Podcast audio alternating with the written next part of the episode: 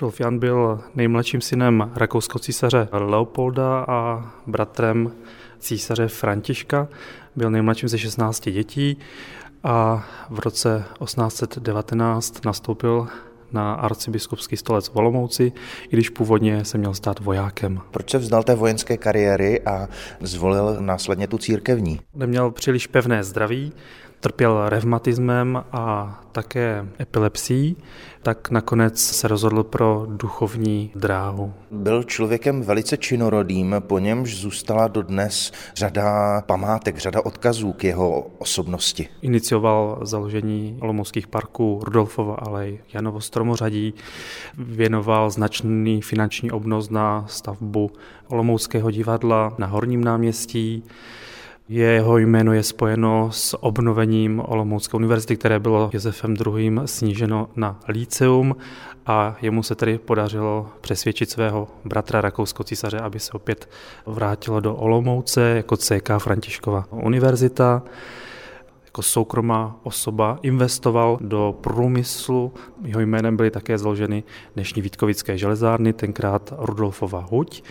A dokonce my jsme u bysty Rudolfa Jana v Falomouské katedrále, v kryptě katedrály a stejná bysta je instalována také před ředitelstvím Vítkovických železáren. Kde je pohřbený Rudolf Jan? Všichni Habsburkové jsou pohřbíváni do kapucínské hrobky ve Vídni ale podle svého přáního srdce zůstalo tady v Olomouci. Je to spojeno opět s habsburskou tradicí, že srdce Habsburku je vždycky odděleno a bývalo uloženo do stříbrné schránky u Augustiniánů, ale v případě Rudolfa Jana bylo uloženo zde v kryptě Olomoucké katedrály a na pamětní mramorové desce je latinský nápis, že tedy zde je Rudolfa vody purpurem oděného biskupa Olomouckého, uložené srdce, do něhož zaživa své svěřené vkládal. Zde se chová jako trvalý symbol lásky.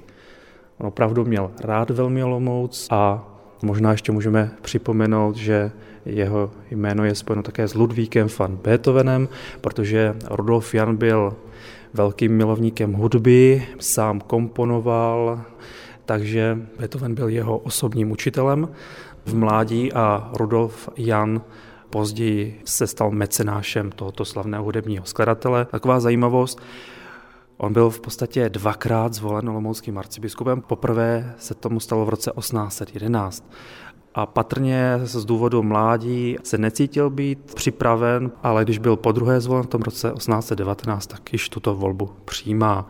Samotné uvedení do úřadu, takzvaná intronizace ve zdejší katedrále, proběhla až na svátek svatých Cyrila Metoděje 8. března roku 1820. On si přál, aby při té intronizaci zazněla ta slavná skladba Beethovena Misa Solemnis, kterou Beethoven včas nedodal a postupně jednotlivé části dodával a v celku byla skomponována až v roce 1823. A přímo mu byla také věnována. Z Olomouce Aleš Spurný, Český rozhlas.